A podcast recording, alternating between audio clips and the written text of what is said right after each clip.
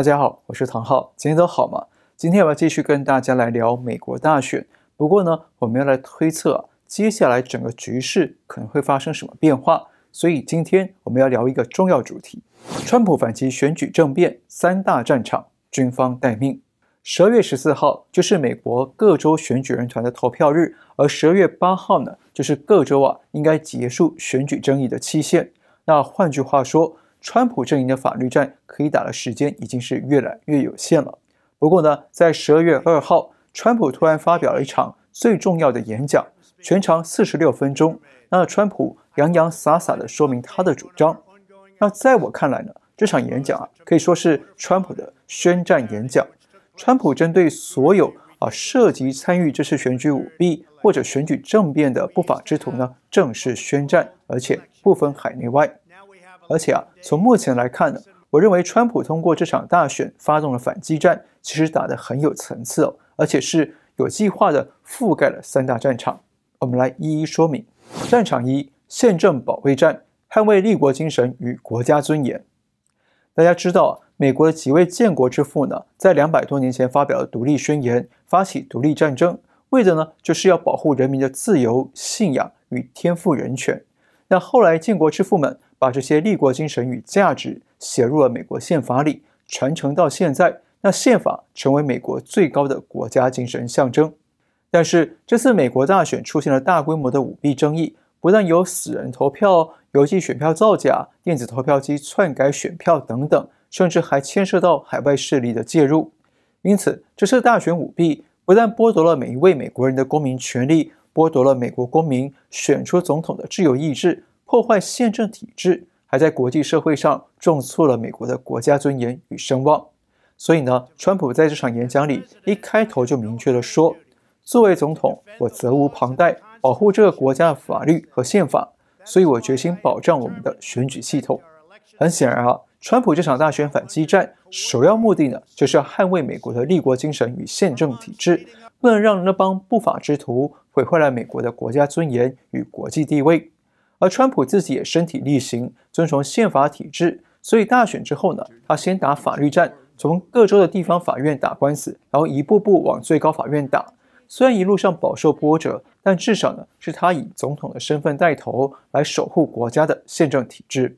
战场二，华府扫黑战，抽干华府沼泽。大家知道啊，抽干沼泽 （Drain the Swamp） 是川普四年前的重要竞选口号。因为他长期观察华府政治，认为啊，有太多的政商黑势力是在利用手中的政治权力来掏空美国，为他们自己图利，那把华府搞得乌烟瘴气，像沼泽一样肮脏，导致美国的国力呢每况愈下。川普也因此决定要出来参选总统，他首要目标呢就是要抽干沼泽。其实，川普面对的沼泽黑势力啊，就是我们说的华府利益共生体，也就是所谓的深层政府。包括了政客、媒体、大型科技企业、商人以及民间组织等等。只是啊，川普经过三年多的努力哦，发现这帮沼泽黑势力确实盘根错节，不但三年多时间呢还抽不干净，而且呢还多次阻挡他的政策，让他的改革推不动，甚至中共也躲在背后帮助这帮腐败的生物。所以呢，川普的第二个战场就是这帮华府黑势力。那川普在演讲里也重炮批评这帮人，他说他们是为了重新掌权，可以不择一切手段给死人注册投票、超量灌票的腐败势力，就是炮制那一个个骗局的那帮人。他强调，我们要把权力归还给美国人民，他们不以美国利益为优先，他们只想独揽大权，谋取私利，所以他们才不想让我当你们的总统。因此啊，川普很可能啊想通过这次大选舞弊。来彻底的扫除这帮黑势力，抽干沼泽。虽然目前从表面上看，局势对川普似乎相当不利，那川普阵营呢陷入了弱势地位，好像一切啊都被黑势力给掌控住了，包括了政府、法院、媒体等等，是相当的嚣张哦。但是我认为这应该是他刻意采用的战略。简单说啊，就是任军狂舞，巧巧搜证，善恶分明，一网打尽。毕竟啊，这批人多数是政府官员或民意代表，而且还涵盖到媒体界、企业界等等领域。那如果没有明确的违法证据，是很难查办的。所以川普应该是想通过这次的舞弊呢，来追查哪些人是不法之徒，并且搜集证据。比方说，乔治亚州州长与州务卿呢是共和党人，按理说啊应该是川普的自己人，但是没想到呢，这次乔治亚州的选举舞弊反而相当严重，不但花了一亿多美元采用 Dominion 投票机，还被拍到有人在开票所的桌子底下用三个行李箱暗藏选票，等外人不在的时候偷偷的为拜登灌票，那这项证据相当的关键，不但是因为有监视器拍下了影像，而且呢，根据时间与开票数数据来比对啊，这批人坐票时间是十一月三号的十一点到四号的凌晨一点左右，而在一点十九分到三十六分的时间段，拜登的得票数也异常飙涨，那舞弊的时间与票数是相当的吻合。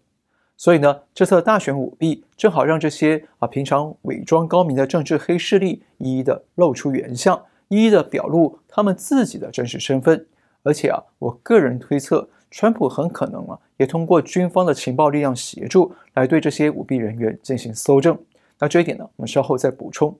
不过要强调一点哦，绝对不是所有反对川普投给拜登的人就是黑势力或者坏人，不管呢是哪个党派呢。里面都是有好人的，而这些人虽然未必都是支持川普，但是呢，他们也是坚守美国立国精神与普世价值的。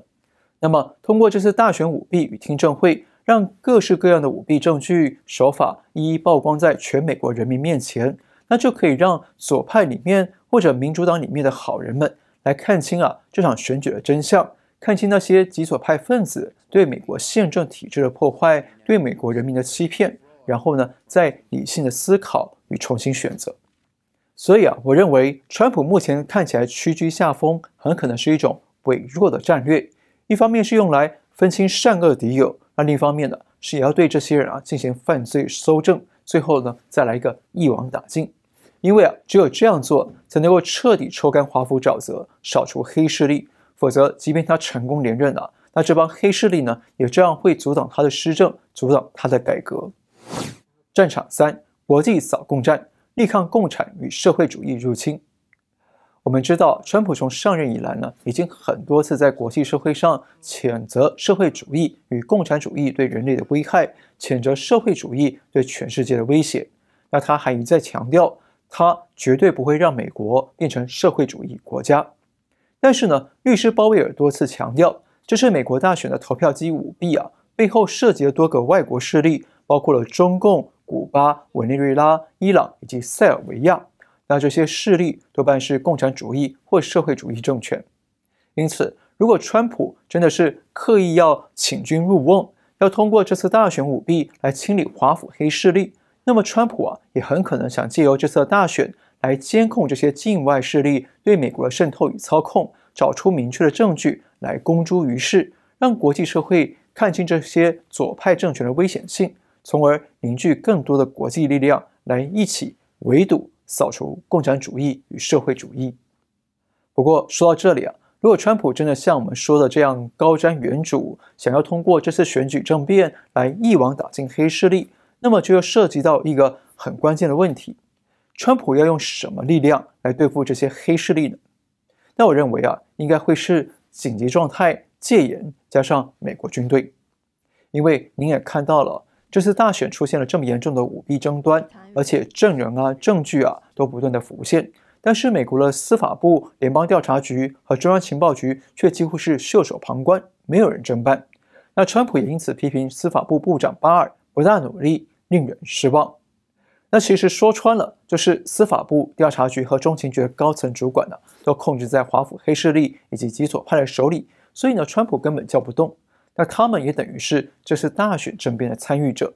所以川普如果要调查这次大选真相，要抓捕涉及舞弊的非法之徒，就一定需要军方的帮助。那川普在具体行动上会怎么做呢？首先，第一步啊，要宣布紧急状态。根据美国法律，当总统宣布国家紧急状态之后，总统可以拥有至少一百三十六项紧急权力，包括了管制交通通讯啊，没收财产。管制私人企业运营以及实施戒严令等等。那相信您还记得，我们之前提到过，在二零一八年九月十二号，川普为了防范外国势力介入干预美国的中期选举，当时就签了一项行政命令，宣布国家进入紧急状态，用来应对外国势力介入选举。那这项紧急状态到现在啊都还是有效的。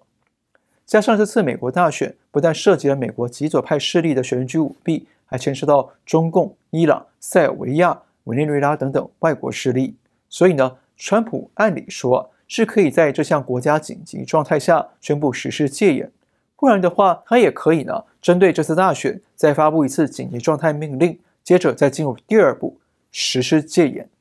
那实施戒严对总统有什么好处吗？有的，一旦总统实施戒严令啊，就有权动用美国军队在国内进行执法工作。那大家知道，美国的军事力量是保护国家的，在平常状态下是不能在国内执法，不介入国内的事务。但是如果在戒严状态底下，为了国家安全，军方就可以啊，依据总统的要求去接管部分或者全部的行政权与司法权。也就是说，总统可以动用军方来维持社会秩序、逮捕叛乱分子以及召开军事法庭进行军事审判。因此，实施戒严令才可以让川普获得调动军队维持秩序的权利。一方面呢，深入调查舞弊，还有保全投票机等等关键证据。同时，也可以针对所有涉及选举舞弊的人进行逮捕调查。那如果有人涉嫌勾结外国敌人或者叛国罪，还可以召开军事法庭进行审判。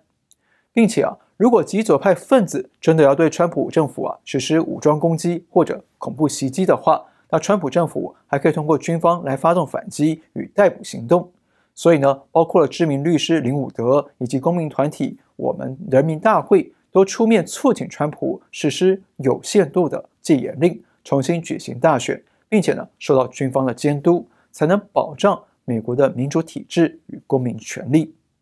那其实啊，川普自己早就准备动用军方来应对这场选举政变。那你应该还记得，川普在投票日过后就撤换了国防部长，还由国家反恐中心主任米勒来接手。而米勒上任的第一件事情就是要求特种部队直接向他本人报告，不需要再通过其他的渠道。那这明显呢是对外发出了备战信号。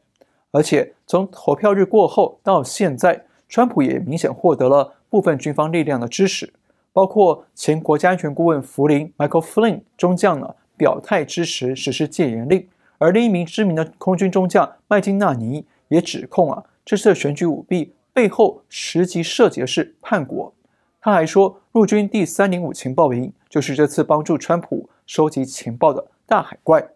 另外，川普在日前演讲里也提到，唯一能决定是否这是一场诚实的选举，必须要全面检查信封的签名，还需要采取全面的法务审计，以确保只有合法的选票。好，川普想要全面而严谨的重新计票，但是你也看到了。现在许多州的州长啊、州务卿啊，根本就不拿总统当一回事，甚至还跟总统对着干。所以呢，如果川普真的想要全面计票或者重新启动选举，就必须宣布戒严，出动军方来接手部分的行政权与司法权，才有可能做到。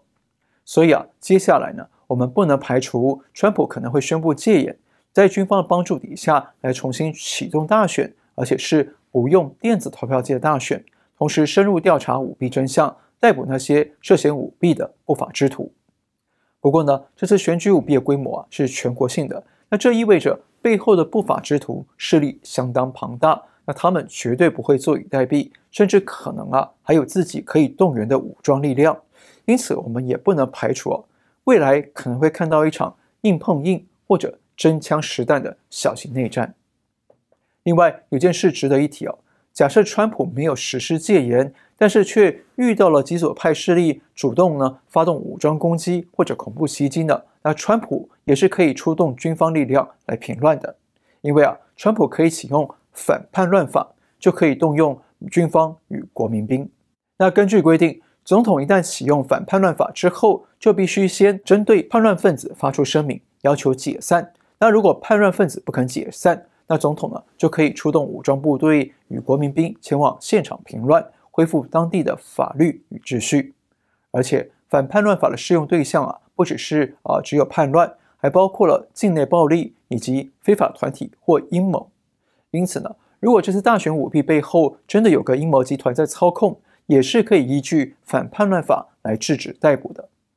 好，以上只是我们推测的一种可能的局势版本，不一定最后真的会照这个剧本走，因为川普啊还有其他途径可以有机会逆转，比方说通过国会来否决选举人团的投票结果，改由国会来选出总统。但是这个剧本啊说来话长，我们今天就先不多说了。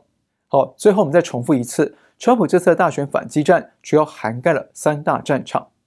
战场一，宪政保卫战，捍卫立国精神与国家尊严。